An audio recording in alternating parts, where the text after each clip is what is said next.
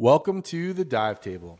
I'm Jay Gardner, and back with me is our fifth co host of the season, coming again all the way from across the country in beautiful Old Bay loving Maryland, Mr. Greg Wolf. Greg, how are you doing today? I'm good, man. Good to uh, see you again and be back uh, back on the show. Back on the show. We were actually just joking about the fact that I thought episode one went really well, and we had a we have a good rapport, um, you know, together. But then you reminded me that's probably because we've almost killed each other a couple times under the water. So. yeah, yeah, no, that's. Um, I mean, it doesn't get any closer than uh, almost being the cause of each other's demise on. and to say that it was multiple times within a week is probably an understatement because it was really only like five days. yeah, yeah, I know. Good, good point. And and we're referring to, of course, some technical training you and I took together, um, and we're we're teammates on. And um, and I think I think the funniest story from that we could just tell the story because I think it's funny. You know, when you're doing some of this training, it's it's not just you know you're on a line demonstrating skills, right? That's not kind of the training you and I enjoy and, and get the most of. So you're far from it. yeah, you're diving and then things happen. So your instructor, a good technical instructor, is going to use the mistakes that you make naturally and take them to their natural consequence, right? And and right. we need to solve those in as a team under the water, right? In, in mm-hmm. the technical training.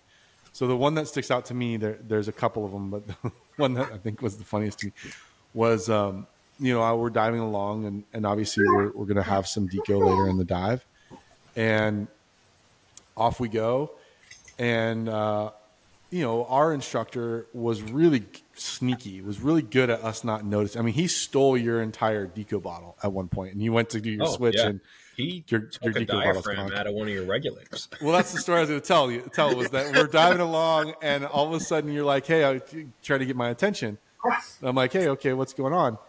And uh, and you pull out your wet notes, and you tell me, you know, "Hey, he just stole the diaphragm out of your regulator on your clean it up a little bit, Tico. Clean it up." Yeah. it was like what? you took my diaphragm? Like, okay. You know what's even crazier to me? That the, I actually met a diver and I was telling this story to him on Sunday. And I, I, mentioned, he was like, How did he do that? And I was like, I don't know. And he's like, Well, you just take his glove off? And I was like, No, he was wearing dry gloves. Yeah, yeah. He, he full did on it wearing gloves. Popped it out. so the funny part is, is he caught you telling me. got you. And so later you paid for it, right? Oh, because yeah. all of a sudden, here we go. We're at our Deco stop. I do my switch or whatever. I, point to you. I think I was Deco captain. I said, I'll point to you. Go ahead and do your switch. And you reach down to, uh, to, to do your switch and your bottle's gone. it's gone. Like, he stole your whole bottle. You know, not just the diaphragm out of. Yep. So now I ha- I know we know as a team because you you saw it and gave me the information that I'm compromised because we can't breathe from my reg uh, because I don't have a diaphragm in it, and you don't have one anymore. And so it put the team in a pretty precarious situation to try and solve that underwater, which we did, and we mm-hmm. were we figured out how to do with our third teammate um, in in that moment. But uh, I think that was a that was a fun a fun story. Uh, other than that wasn't where we killed each other. That was where we we got a little too cocky and thinking that we were uh, we could we could get in front of our instructor and, and solve it before the problem occurred, and and then got told yeah, that, you know, showed that's not the case. Part of that training phase of uh, knocking you back down a peg after you think you get into the get into the motions. Yeah, yeah, yeah, exactly. So, well, we can tell other stories of how we all almost killed each other later, uh, but this, yeah. I thought that was a good one. So we we've been through it before. You know, we've had lots of late night uh, early morning conversations uh, in the past, and I think that's what made episode one great. So I'm excited about episode 2 mm-hmm. uh, which in this one we wanted to have a little bit more fun, and we, we had a heavy topic in like you know underwater archaeology and trying to tackle that where we can look at our desert island dives. In other words, you know, there's the, the setup here is really simple. Back in the day, there was this radio show that I used to listen to all the time called Desert Island Discs. And it was like, here's the disc that you would you need to have with you, literally the CDs. I'm dating myself. Um, if you were stuck on a desert island, to not drive yourself nuts with music. So obviously, for me, I would not want uh, anything near me. You know, like Margaritaville. That would I can imagine being stuck on a desert island and only Jimmy Buffett is what's in the radio would be just like a that's like a version of hell I don't want to be a part of. I take that to the personal offense because Do you? I you love, are a Buffett I love fan. Buffett. Oh gosh, Yeah, I'm a- yeah. no. Yeah, actually, we just uh, my wife. There's a dinner theater by us, and uh, we just saw the play Jimmy Buffett's Margaritaville like two or Oh, three weeks ago. Have you Oh. eaten at a cheeseburger in paradise yet? That that would that will tell me if you're a real fan. No, but that was one of the songs that they did in the play. Oh, see, see, there's there's a whole restaurant chain called Cheeseburger in Paradise. You got to get, you got to find And- somewhere. Yeah, I wonder if they like put bacon on there because then we can connect that to Kevin Bacon. Kevin Bacon. I'm sure Jimmy Buffett's been in some video with Kevin Bacon. We just don't know about it. So it got to be on YouTube somewhere. But for this one, we wanted to do our desert island dives um, as it relates to underwater archaeology. So with that underwater archaeology. So you and I have both picked three dive sites that we really want to dive with a specific view of their archaeological relevance and interest to us both. So I think what we'll do is just kind of take turns, go back and forth, and you know talk about these dive sites. What's the name of the dive site? The maybe we, if we know it, the profile of the dive, where's it located, and you know what makes it interesting.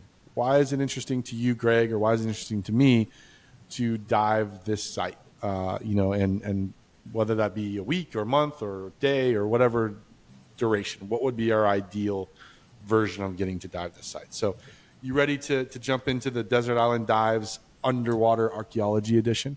Sure. Yeah. Let's do it. All right, so Desert Island Dives number one, Underwater Archaeology Edition. Greg, what's and these aren't ordered necessarily, like mm-hmm. one, two, three in preference. They're just you know top three, and they might you know all fit into the same level of uh, excitement and interest for you. But what what's your your first one on your list that you wanna you wanna dive? The first one that I put down um, is going to be the HMS Endeavor. Um, I believe that's when they found it. It was um, what the, the the leading hypothesis on it. Uh, last I read about is that it was one of five shipwrecks that they found um, off the as part of off the coast of Australia as part of the Great Barrier Reef um, system, and uh, that, of course, being the uh, famous ship of uh, Captain James Cook. Uh, he was one of the first ones to make it to the east coast of Australia uh, by ship, and uh, one of the reason I picked this one is one for the historical significance, but two, uh, it's my understanding that it was renamed the HMS Lord Sandwich. yes, Yeah. So um, that was the first the, when I was learning about this shipwreck. I was like, the Lord Sandwich. I was like, I have to know more about it. So Yes. that's I got to dive this thing. I got to go see why it is the Lord Sandwich. and it's right out north of like Goat Island, right? So you, Yeah, think so. There Yeah. you go. So it's it's very diveable. Um, I, I don't know if there's any um, like legal protections around it that might stop people from diving it, but as far as I'm aware, it's still within recreational limits. So Yeah, no, that's cool. The uh, the interesting part there of the Earl of Sandwich. It's been weird. There was a whole uh, thing around the Earl of Sandwich, like why we call sandwiches sandwiches, right? Which is a weird thing, and it's because this Earl, apparently, this is the story, I guess, or the the myth, um, liked a piece of meat between a slice, two slices of bread, right? And so it became known as a sandwich, and because this Earl liked it that way. So that's the story, right?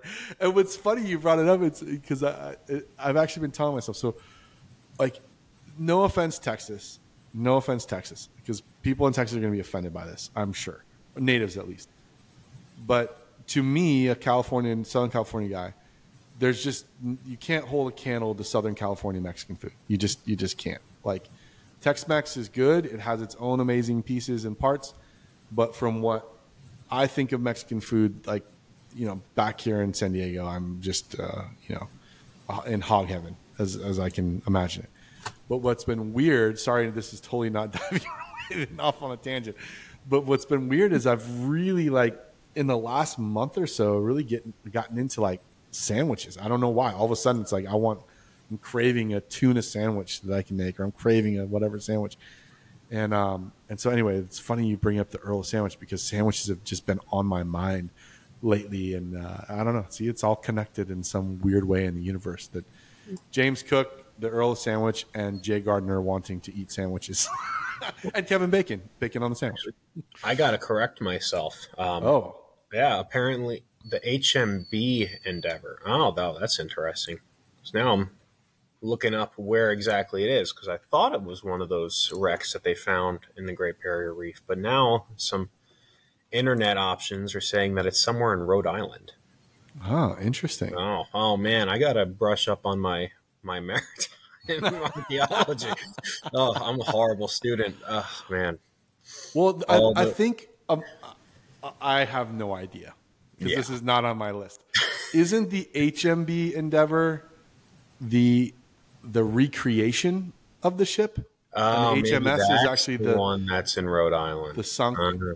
Yeah, I think I think that's the case. Um, I don't know. We need to. We you can while I'm doing my next one, you can ask Google and then come back and yeah. tell me. But I think, I think that's the HMS is the replica, or I'm sorry, HMB is the, the HMB replica, is the replica, and the HMS is the actual sunken yeah. ship that was commanded by James Cook. Yeah, Captain oh, Cook. No, this one's from CBS News right here. It says uh, the famous endeavor of uh, James Cat James Cook's legendary ship possibly found off Rhode Island. Ah, interesting. So, Australian right, well, maritime experts found it apparently. So why for you? What what wherever it is, wherever it is, wherever it might be, it might be here in San Diego. It might be yeah. in a Texas lake. You don't know. The mystery of yeah, it will intrigue that's you. history. History is constantly evolving. So maybe more evidence will show up, and maybe it will be one of those five shipwrecks scuttled off of Australia. Barrier Reef. Who knows? So, what makes it interesting to you? Why why that ship? Uh, I mean, it's a famous ship. Um, you know, everybody knows the. Okay, good. We're good. Cool. Okay, so Just... you were saying Elizabeth Aryan. Oh, yeah, Elizabethan no. era. There you go. Yeah, yeah. I like the um those old uh, ship of the line style of uh, sail and that age of um, exploration and discovery, and I think there's a, a certain aesthetic to uh, the old sailing ships of the day of the 1700s. Interesting. Do, do you have a preference between, you know, because I mean there were there were empire building happening in that period of history. So there was the Spanish, there were mm-hmm. the English, there was obviously the Dutch, um, and we're, we're, really kind of the main players. I would probably say in in that type of of travel and yeah. trade. So do you have a preference on you know the Dutch design of the ship versus the English design or the or the you know Spanish design or, or no preference um, at all? The the Portuguese were and Portuguese, um, that's right. Yeah, the Portuguese were very much into um, shipbuilding. They had um, some very high quality uh, ships for back then. In fact, a lot of um, like in the uh, the Middle East, um, a lot of uh, what was like the the caliphates back then, even caliphates in Spain, um, way way back in the day, would actually go to Portugal to uh, study shipbuilding because of how renowned they were. Hmm. Uh, so I think a, a lot of them were very similar in some ways as far as engineering goes, and a lot of them were different in other ways. But as far as the quality of ships goes and a preference for that, I would say that the Portuguese probably made some of the best ships. Ah, I mean, I mean interesting. So, uh, and that's a particular interest, like to find a Portuguese wreck would be a particular uh, interest for you. I mean, yeah, that'd be that would be cool. Hmm, interesting. Um, you know. We, then we got to do. We got to ask Google about that. Then we got to figure out Yes. where a good preserved historical Portuguese ship would be. That would be super interesting. Yeah, Mhm. I, I, I, it's funny. I spent a lot of time in uh, in the Netherlands uh, for work. You, you know, for for a few years there, and I, I love the Dutch. Um, I, I just love it's, and it's weird because it's like the Netherlands, and we're Dutch, and this is Holland. it's like one of those weird identity crises. But I have to admit to myself, and this may be racist, I don't know, and I apologize if it is. But I remember walking around and going like, you know, these are the these are the descendants of pirates. And they're all really big, like for the most part, except for the Dutch guy we know. He's he's a small Dutch guy, but most of the Dutch guys are like the I think the tallest in general, the tallest, biggest people in in the world, or they're up there, one number one or number two. And I always just walked around going like, and then you go on some of the ship rep- replicas. There's a lot of them, like in Amsterdam and uh, and other other areas. You know, why did they build such tiny ships? They're such big people. Why do they have these tiny tiny quarters in their ships and tiny houses and things? But anyway, I always find it interesting, like the the Dutch trade and Dutch history. You know, you even think about you know the the first stock market and all these sorts of things that existed that came from the tulip trade and the colors of, of the tulips and all this history that exists there super interesting i spent a lot of time like i said there learning a lot about history and and the trade there just on my free time when i wasn't working so cool so number one hms or b or q or wherever uh, The Lord Endeavor. Sandwich, formerly known as the HMS Endeavor. Yeah, you're making me hungry. I just uh, I want to go get a sandwich now. Hungry Bear Deli, shout out here in Vista, California. Shout out! Oh my gosh, they make a killer Reuben. I, I man. All right, I'll go to my first one. Mhm. And uh, you know, cue, Johnny Depp, who I know for sure was in a movie with Kevin Bacon at some point. So I don't know which one, but it has to be true. Uh, cue, Johnny Depp, cue that fun Pirates of the Caribbean music. Uh, for me, number one on my list was uh, Port Royal in Jamaica, also known as the city that sank. So the story here is uh, Port Royal was founded in 1518. It was really the center of shipping and commerce in the Caribbean during the latter half of that 17th century. And in 1692, specifically the date, June 7th, three days after my birthday, by the way, if anyone wants to wish me happy birthday, June 4th. Not 1692, although that would be cool. It's June 4th, 1692. How I don't know how old I'd be. I'd be very old. But uh, on June 7th, 1692, a massive earthquake, something like seven and a half magnitude, hit the island. And the city that was built on sand basically liquefied, right? The buildings, roads, citizens basically went into quicksand, uh, into the ground. And it said that the geysers erupted and buildings collapsed. And then finally, if, if that wasn't enough, the city was then hit by tsunami waves that would drag the rest of whatever had not been destroyed out to sea. And in the end, they estimate something like 51 acres of the city disappeared under the water. Uh, four of the five forts destroyed, submerged. I mean, just wrecked.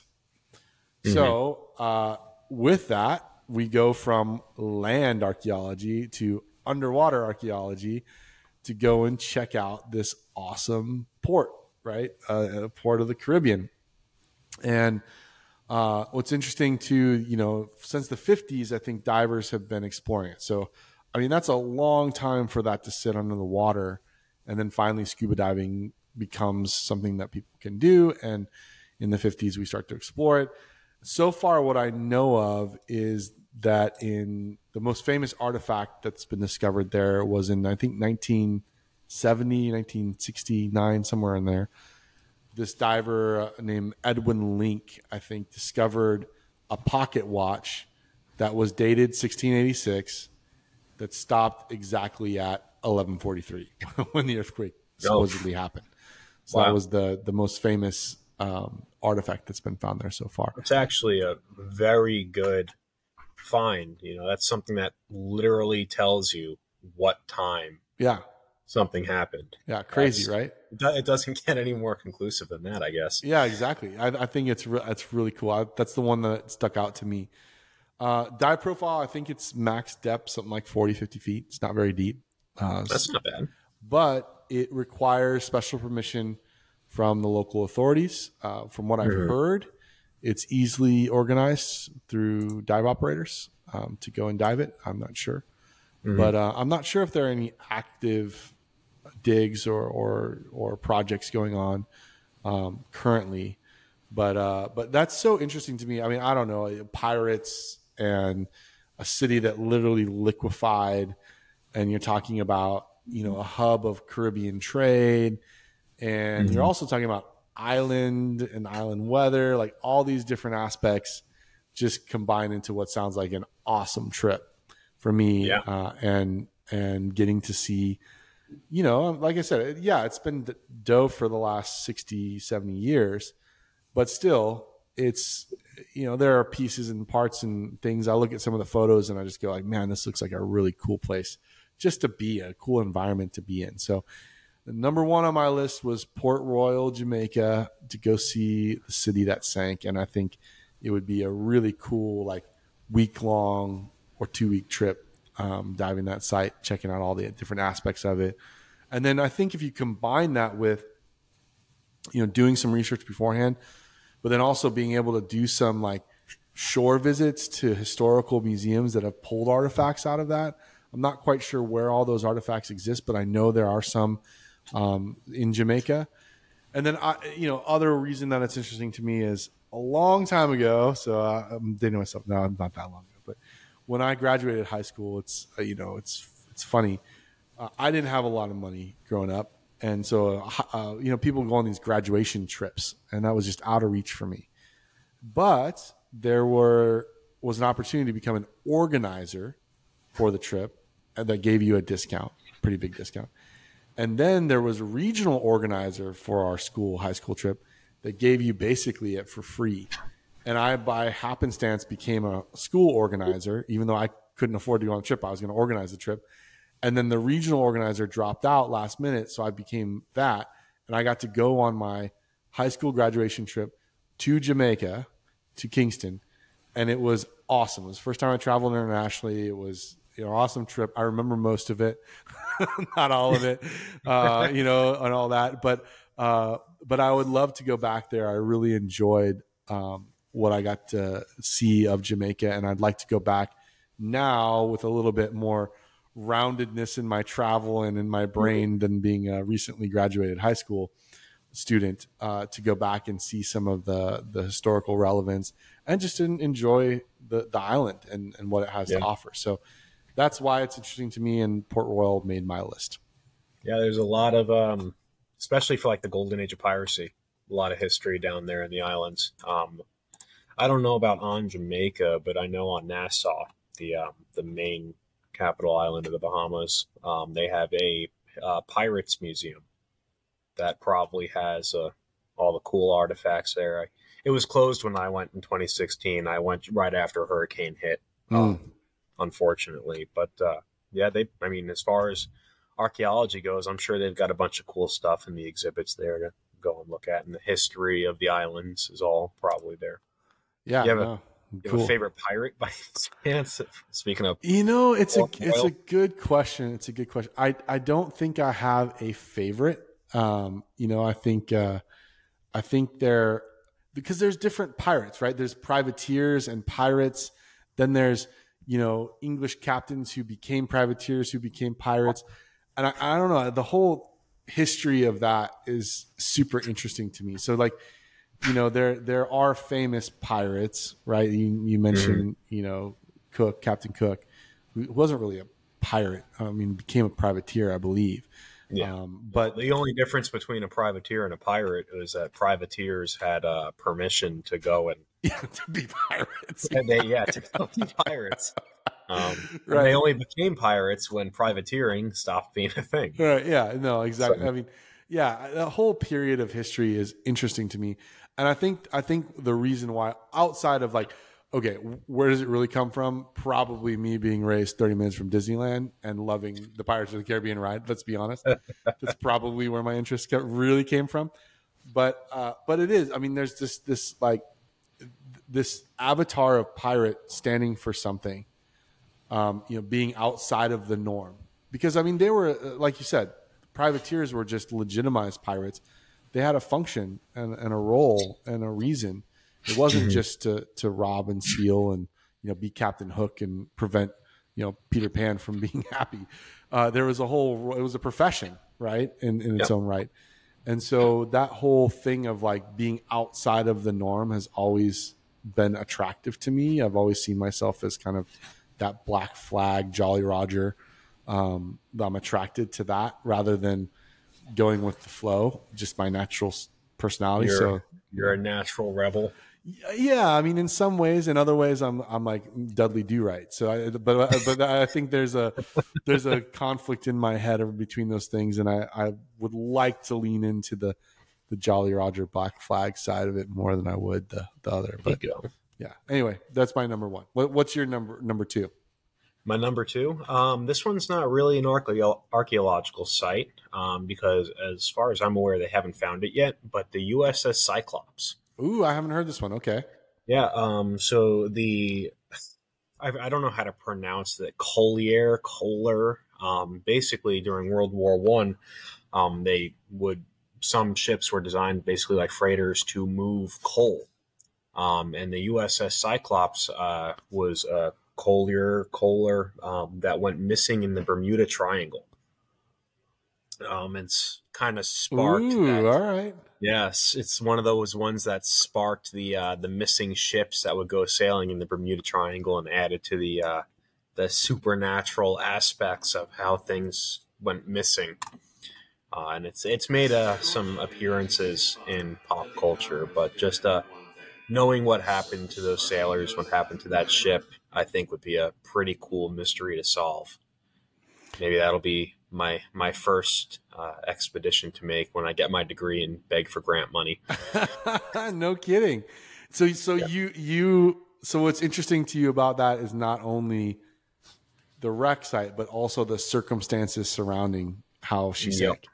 Yeah, um, I mean, no one really knows. No one's found it. There's been some speculation about, um, you know, like enemy ships. World War One, uh, submarines started becoming a thing. I mean, submarines have like been a thing for hundreds of years up to that point, but the German U-boats really started becoming more and more. Um, I don't want to say like popular, but they became more capable around that one World War One era and moving into World War Two um, is when they really, really started wreaking havoc. So there's some speculation as to whether or not it was hit by a U-boat. Um, maybe it got um, it crashed into something and then kind of tried limping back to port and just didn't make it. Uh, no one really knows. So I think uh, it, it would be potentially a grave. So I think finding it and marking it for those sailors that were part of the crew would be a, a nice way of getting closure to a, uh, a mystery. Yeah, no, that's awesome. I mean, you know, it's really interesting that aspect we haven't talked about yet in either one of these episodes of of particularly wreck diving, which is when it's a virgin wreck, definitely is considered underwater archaeology, right? You're you're seeing something that has historical reference to how it sank and things like that.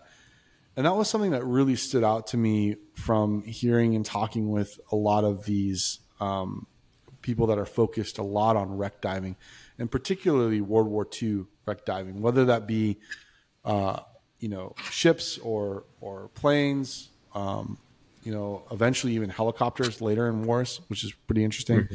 and things that they talk about. You know, part of the payoff of all the work that goes in that isn't the diving, right? Discovering coordinates and striking out and getting permission and you know, getting funding, all these things that you're kind of talking about that go into even trying to find this ship in the first place. Part of the payoff, in some ways, um, once you're able to actually locate and identify that wreck in some ways and understand maybe based on the condition of the wreck, the circumstances in which that particular wreck ended up there, that the families or survivors of those sailors or of those, you know, airmen um, have some closure. You're able to close that door in some way to the to the lineage of hey, here's where where the final resting place of your ancestor was. And I, I never really thought about that or uh, I, I, just hadn't passed my mind in that way of discovering a wreck and how cool wreck diving can be.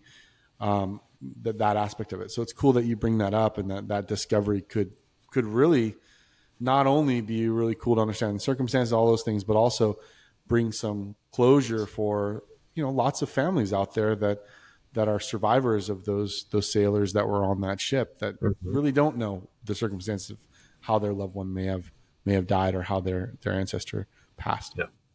And uh, going on to uh, diving virgin wrecks, you know, just to sort of build up on what you were talking about, like they they are graves. So if you know, kind of circling back to what we discussed on the last episode, as far as like treasure hunting and stuff, you know, if you're diving a virgin wreck and there's been known casualties on there, and you're taking stuff, it's not just treasure hunting; it's also grave robbing in a way, and that happened a lot as well. And I know for a fact that the Navy and Coast Guard have had to go to some of these wrecks and weld them shut because of treasure hunters and grave robbing. You know, so that's another another candle to put on top of the cake. Yeah, there you go. I like that saying. I haven't yeah. heard that one.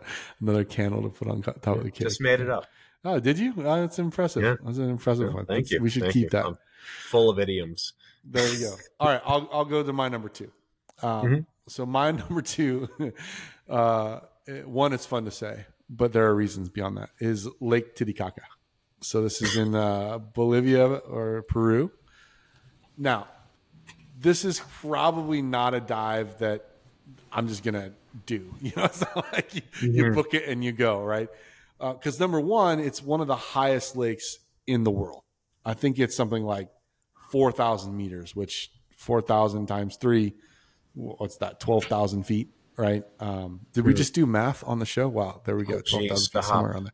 I don't want to do math. Yeah. Um, so it's, yeah, something like, you know, 12,000 feet above sea level, somewhere around there, which is crazy. Right. So mm-hmm. one, you're, you're altitude diving, right. And, and, um, and also you need to get there. So there, there's that whole process of acclimating to the heights that exist um, there. But it's super interesting because it is part of an area that's the earliest known kind of pre Columbian port in the Incan world.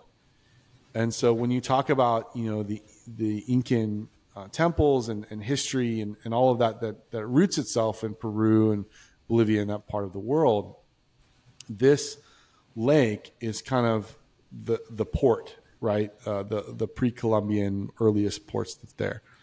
Um, and they, there has been few expeditions there. There have been some that are uh, officially funded, I think, and and they've taken things out uh, of there, uh, but not a lot, obviously, because the, it's not a recreational, you know, go on a weekend or or a, or a trip type of dive site. So that's interesting to me. It's there isn't a scuba shop there to do your gas fills. So that the logistics of planning this thing are just massive. And it would be, I think, a really interesting thing to take on is one of the parts that interested to me. The other part of it is I think that there's still a lot to to look at. I think there was a death um, already of an archaeological diver there um, because of those logistics and, and all of the things that, that go into the elevation and the conditions.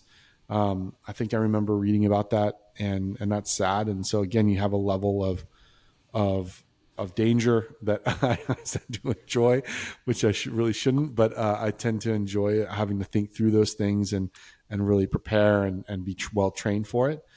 But some of the things that they've, they've found, um, know, they're, is they've done some carbon dating on some of the the bones, and they believe them to be uh, victims of human sacrifice, uh, and they date them somewhere between the eighth and the tenth centuries, century, Wow. right, somewhere in there. So there's a lot of unique um, history there, and there's a lot of collaboration that has to happen between the underwater archaeologists and the indigenous communities of the area because it's not just about you know the the understanding of of history it's also the cultural relevance. And and a lot of times that cultural relevance has spiritual or religious or ancestral charges to it.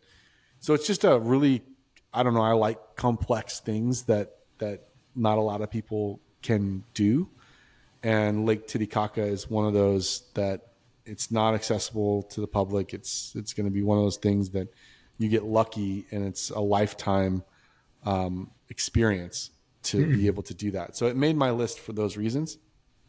I don't know the dive profile. I don't know the depth of water or or even what the site layout looks like and how they've explored it. But I've seen photos, and it's just such a foreign dive site to anything else that you see diving related that it just really sparks my interest and if i can you know uh, train and i'm good enough to be able to be on an expedition like that um, that's something that i would i would definitely entertain being able to do Yeah, no, that sounds like a sounds like a real experience to go out there and do a dive of that magnitude with that logistics. And I mean, mo- weird way of looking at it is that most of diving takes place on the surface anyway. yeah You know, the the driving, the flying, the social aspect, the logistics that goes behind it. All you know, you could spend thousands of dollars and spend hours of travel just to get thirty minutes of bottom time. Yeah know? yeah who knows? But Well, yeah, that's that's a cool one. especially when it comes to things like this, right? That that even uh, in underwater archaeology in general or underwater science in a lot of ways is there's so much work that I've talked to from explorers, uh, underwater explorers that talk about so much surface work on just accessing the site with the landowners and and all of these sorts of things are building uh, the ability to bring logistic logistically scuba gear and tanks and things to that site. So there's so much groundwork, land work that goes into something like this to even be able to go into the water. Um, I, it's exciting to me. It also sounds daunting, and it, it's a team effort. All these aspects of things that I think are are super interesting. And who knows what you'll find? I mean, it's not really about what you find; it's more about the experience of of doing it. For me, that would be interesting. Yeah. Um, no, for sure. I mean, I'm very interesting in what I would find, even if you don't find anything. Not not finding something and being certain that you didn't find something there is one way of gathering information. Yeah, yeah, exactly. You know, like if you're if you're looking for something and it's not there and you can confirm that it's not there, then you know it's not there. And that adds to future efforts and endeavors and you know, the list goes on there. But the the logistics of going through it, um, I think that that in, in and of itself is valuable experience. Being able to navigate the paperwork and all that effort that goes into planning these types of dives. Exactly. Exactly. All right, cool. What's your last one? Last but not least, your your third one. Uh, last one that I picked, I picked uh, Antirhodos, which is the island that was uh, just off of the city of Alexandria in Egypt. Uh, I think it was uh, the year of 365 that um, they estimate it to have been uh, sunk. It uh, Wow. there was an earthquake in the eastern Mediterranean near Crete that uh, caused a ti- uh, tsunami that sunk this city, and um, I, they found it in 1996, um, and they found some really cool stuff. There's a a palace there that was uh, believed to have actually been Cleopatra's. yeah, yeah. Cleopatra's Palace. Palace. That's right. Yeah. Yep. Um, so uh, e- Egyptology being as extensive as it is, um, and just the, the diving in Egypt altogether, I think taking a trip out there and making sure that that site is one of the ones I get to dive I think would be a really cool experience. And the water's really clear there, so you get some great photos. And I think just like kind of living in the diving in and around that's a sunken city, like an ancient sunken city. That's probably as close to uh, Atlantis as you get. um, you know, you don't you don't believe Atlantis is real. We've established that it. fact. No. Yes. I mean, I, I, hope I'm wrong. I, I hope uh, James Cameron finds it, and I'll go take a submarine tour down to the sunken city of Atlantis or something. That Plato's a damn liar. Ah, that's, that's what you're really saying. Plato making up all these dialogues. so, is it open to the public? Can you just go dive it, or know. what's the story? Um, I don't know if it's open to the public. Actually, hmm. um, I know. Uh, let's see, uh, an archaeologist by the name of I'm probably going to mess up his name. Uh, Franck Goddio um, found it uh, in 1996, and uh, it's a small island. It's only about 1,200 acres, and it's not that deep, apparently. Um, all the photos uh, that I'm seeing, it looks like they're only, uh, you know, 20, 30 feet down. Hmm. So, I mean, it might be. I don't know. Uh, that sounds like another question for Google, whether or not that site is actually open to the public. Google knows everything, doesn't Google doesn't knows everything. That's crazy. Yeah, no, it's. I mean, that's interesting, and yeah, I've read about Cleopatra's Palace, and that seems like mm-hmm. just a a magnet for treasure hunting. So I wonder what the condition of the site because it's a relatively new site, like you said, ninety six. So yeah, it's relatively new. I wonder what what condition that site and if it's logistically hard to get to and you need permission. Yeah, I'm probably going to have some incredible diving there, but I wonder. I don't. I don't think getting to the site would be hard. Um, if there are uh, legal issues um, involved in getting there, that would probably be the hardest thing to do because I mean it was it's a port city basically. It's not that far off Egypt, and Egypt does have a, a dive industry, a very yeah, very uh, healthy one, yeah. established dive industry um, there. So I, the logistics would probably be less hard to get there so much as if you needed permission from the government to dive it, that would probably be the most difficult. Yeah, well, we should we should find out. That sounds like a really cool. I would like to go do that. Dive. I mean, yeah, can you imagine just like swimming around a sunken city that may or may not have been Cleopatra's palace? I mean, wow. Yeah. How many people could say that, right? Not a lot of people in the world could say that. And Cleopatra as a staple, as like a historical figure altogether. I mean, anything surrounding that is certainly significant. So that that would be a pretty cool dive. Do you know of anything they've discovered there that, that points them towards it being Cleopatra's palace or not, or any, off the any... top of my head, no. Oh, okay. Um, I mean, there's let's see. Other finds include a colossal stone head thought to be of Cleopatra's son Caesarion and a huge quartzite block with an engraving of a pharaoh and an inscription indicating that it depicts Seti First, father of Ramses Second. Um, so there's there's some finds there, but I'm not seeing anything. Oh, here we go. A, a pair of granite sphinxes flanked the statues, uh, one of which had the head of Cleopatra's father. Ah, okay. So um, son and father, you yeah. know, and, and likeness are there. Yeah, and that's uh, it was by a small temple of Isis, uh, which these uh, gra- life-size granite statues depicting the shaven-headed Egyptian priests, um, goddess Isis carrying a jar topped with images of, of Osiris. Hmm, interesting. And that's not not the best um, source of information, Wikipedia, but it's quick and available for the sake of this episode.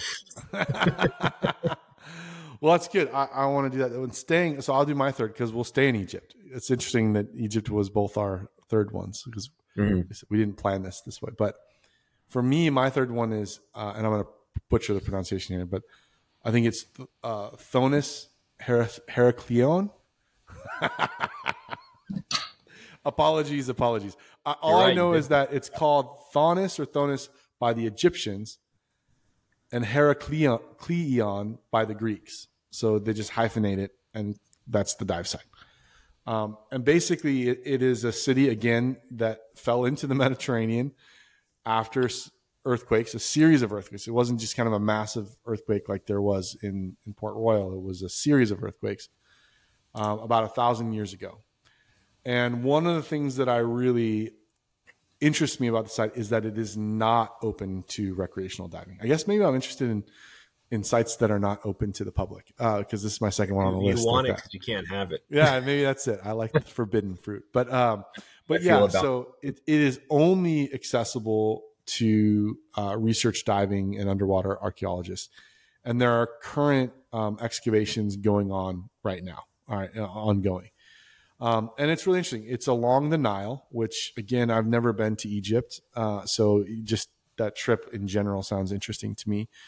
Um, and the, the, the city itself, uh, again, Thonis Heraklion, Her- I think, um, was inhabited, they say somewhere, um, in, in kind of the, between the sixth and the fourth centuries.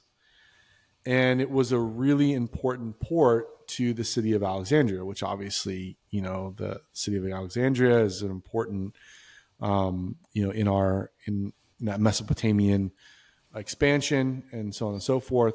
So super interesting there, and they have seen um, some Greco-Egyptian statues coming out of there of Greco-Egyptian gods. Um, there's been pottery discovered. Uh, there's been coins, uh, and even they found entire temples uh, have come out of there, which is pretty amazing, right? Right along the Nile uh, to find the temple. Mm-hmm. Uh, most recently, I was reading that they found um, a, a, fast galley wreck. So talk about your ships. Um, yeah. Found a fast galley wreck, uh, and that was kind of an ancient boat that was propelled, propelled by oarsmen. So if yep. you've seen the uh, the the Marvel series Moon Knight, uh, I imagine this like boat this fast galley wreck to be looking like the boat that they were on towards the end of the season. Um, yep. It's really interesting, uh, but it's also obviously a burial ground, right, for these for these sailors, for these oarsmen. Um, the boat's I think around eighty feet, something like that, 80, 85 feet long, um, and it's something like twenty two hundred years old, and it's still preserved.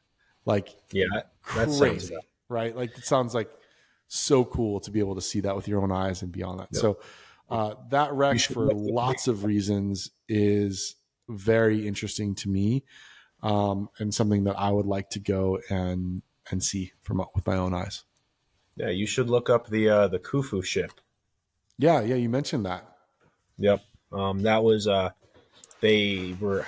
I, I don't remember whose tomb it was, but they um this pharaoh. Uh, they went down. I think it was Ramses, uh, but they went into his tomb and they like couldn't figure out like the dimensions of the room. Hmm. So after you know a uh, long debate of what they should do to the dive uh, the dive site to the uh, the the archaeological site, they finally dis, uh, decided to remove some stone bricking um, that they thought was that they hypothesized and were like pretty sure that it was like a false wall. Hmm and they found his ship just in the tomb with him behind this hidden wall, and so they had to dig all of that out. And I think that was in the 1990s. Um, but yeah, the Egyptians were very big on sailing um, and seafaring. The, the Nile runs from south to north, um, and so in order to fight the flow of the river, they um, use sails. Yeah. moving all those stones for the pyramids up and down. They would actually like take some of those like big stone obelisks and they would rest it on these two ships and then they would use smaller boats to act kind of like tugboats to like push these bigger ones around to navigate up and down the river. Yeah, my understanding of this fast galley wreck is that it sank because it was loaded with stones. Like something yeah. went wrong, and that's that's the reason that it sank because they found the stones down there with it. And super, yeah. I mean, if you think about, I, I've not been. So, like I said, I'd like to go to Egypt. In fact, one of my one of my good friends and a, and a teammate of mine um, is there right now, diving the Red Sea. And I just got off the phone um, the other day with uh, our old teammate that we did some training with, and he has a, a trip plan um, to the Red Sea in February. And I'm like, gosh, I got to get on one of these. Everyone's going to the Red Sea all of a sudden, but Yeah. Uh, but I would really, from what I mean, you think about things like the sphinxes and the pyramids and so on and so forth. Yeah, the logistics in getting the materials to the site in the first place are Mhm. something. And so, yeah, the seafaring and, and obviously waterways are a way to transport those materials. And so they're full of archaeological relevance to that time period and beyond as well. So I don't know. Egypt, Egypt's definitely on the list. Uh, and I think it's on a lot of divers' bucket lists. But with this bent of underwater archaeology, it's super interesting as well because you're seeing things that, again, the average tourist isn't going to see, which I think is cool. But also, you're seeing pieces of a puzzle that um, that are super interesting. So yeah. Well, good. Uh, this has been fun. What's that? And the visit. Egypt. Yeah, and it is good. No, the studying the history of Egypt really is like its own separate beast. So Yeah, there's whole like. there's You a, there's so much there. It's ridiculous. By the way, have you have you seen Moon. Knight? The the have you I are you into it? Yeah, that was Yeah, good. it was good. I'm waiting for season two. Yeah, Um, I enjoyed it. yeah, that was some great acting. I wonder if we can connect Moon Knight to Kevin Bacon. I don't. I I can't Actors. do it. There's great acting. There we go. One step. Moon Knight had actors. Kevin Bacon. Kevin Bacon. Let, us see here. Let's ask Google if Kevin Bacon has ever been in an Egyptian movie. Um, Egyptian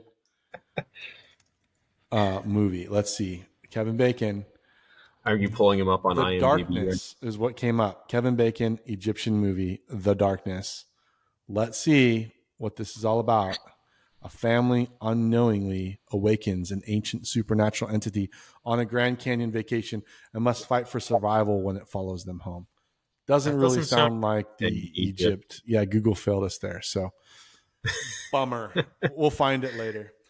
Well, Yeah. good, Greg. This has been fun. Um, I'm, I'm, I want to go on some of these dives. We should plan an Egypt trip and figure out. Hey, if you're listening out there and you run a charter in Egypt and can get us on some of these sites, like hit us up. We'll, we'll go. I, I want to go. or Maybe just any dives in general. I mean,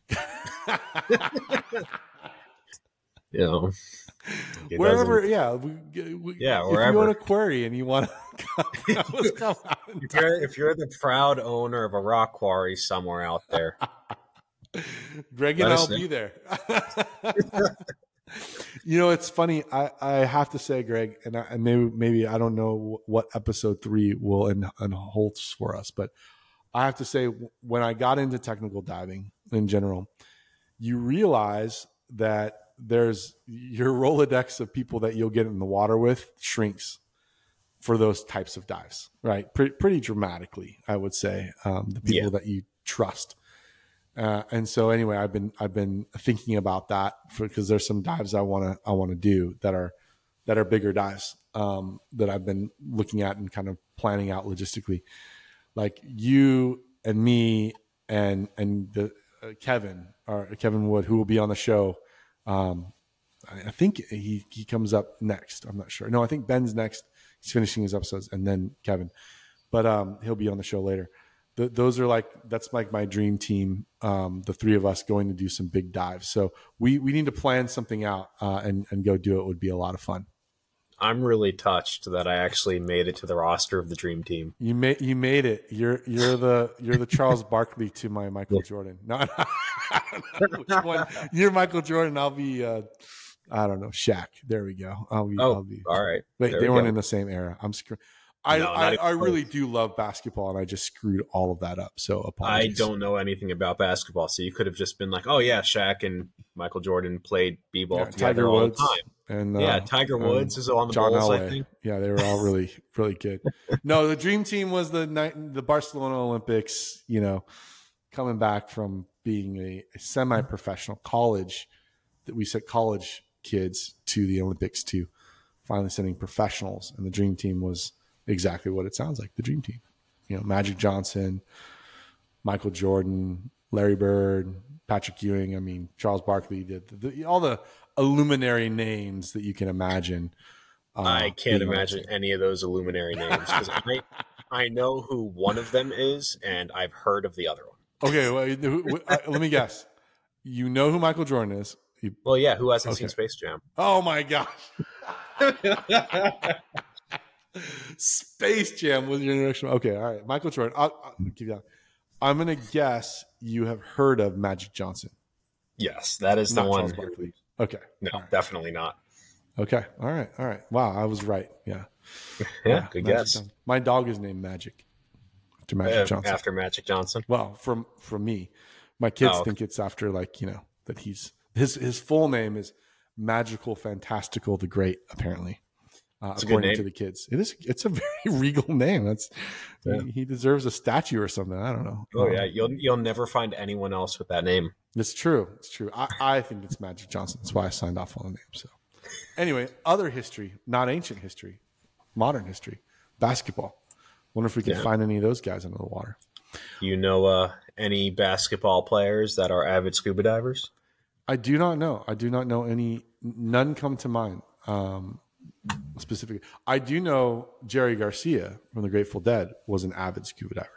Really? Yeah, yeah. And actually, the I think that there's uh, Halcyon came out with a with a wing, a tie dye wing. You know, and I don't know if it's in honor Uh-huh. of Jerry Garcia or not, but it was uh, it was you know Deadhead became known as the Deadhead wing. Um, you know, colored wing. That's So- cool. I'm not No, really into the colors. I- I'm, uh, Uh, give it to me in black is always my question, but I'm glad there are people that are into the colors. That's that's not my thing. I'd be down to dive it. I mean, like, how else? Because like, if everyone's wearing like a black dry suit with a black wing, and everyone looks, like how are you gonna know who's who underwater? You Yeah. know? See, well, see, this is my point. Everyone else go get colors, and then I'll be the guy in black. There you go. Perfect. I'll be the different one. I I mean, Jolly. The, remember we talked about this already? You know, the the black flag, all that stuff. You know, that's, Oh, that's yeah. me. I, Jolly does, it Roger. come in, does it come in black? Yeah. So the man in black, Johnny Cash, one of my favorite artists. Oh, there we go. Johnny See, we're getting there. Was Johnny Cash a diver? Oh, I wish, but no. Yeah, probably I- I don't think so. I don't think so. Oh. I don't know any, like, none, no famous people that I respect come to come to mind of like also being avid divers outside of Jerry Garcia. So I, I can't think of. Well, when you, you talk about the the tie dye wing coming from Halcyon, something that I learned um, that going back to actually diving about Halcyon is very interesting. So the name Halcyon in um, I think it it's uh, like a East Asian uh, mythology was a mystical kingfisher bird that would lay its eggs in the middle of the ocean on the winter solstice and bring calm seas. Hmm. So the name Halcyon for uh, diving equipment name is actually very fitting if you uh, think about it. I wonder if that was the intent or if it was just like this I don't sounds know. cool. I, I think it might have been, Yeah. um, but It's Yeah. always that way. Like the Nike, Nike sounded like you know if you've read that whole thing, the swoosh you know mark or whatever is oh, you know yeah. the story behind that's pretty interesting and it, now it all makes sense. But at the time, it w- was not as well intended as. you know, as now the backstory goes. Well, isn't there something about that? History is won by the victors or written by the victors. Uh, yeah, there's uh, histories written by the yeah, victors. there you go. That's like an old thing, but Yeah. So you'd say like History- if Nike didn't make it, then that swoosh was really lame.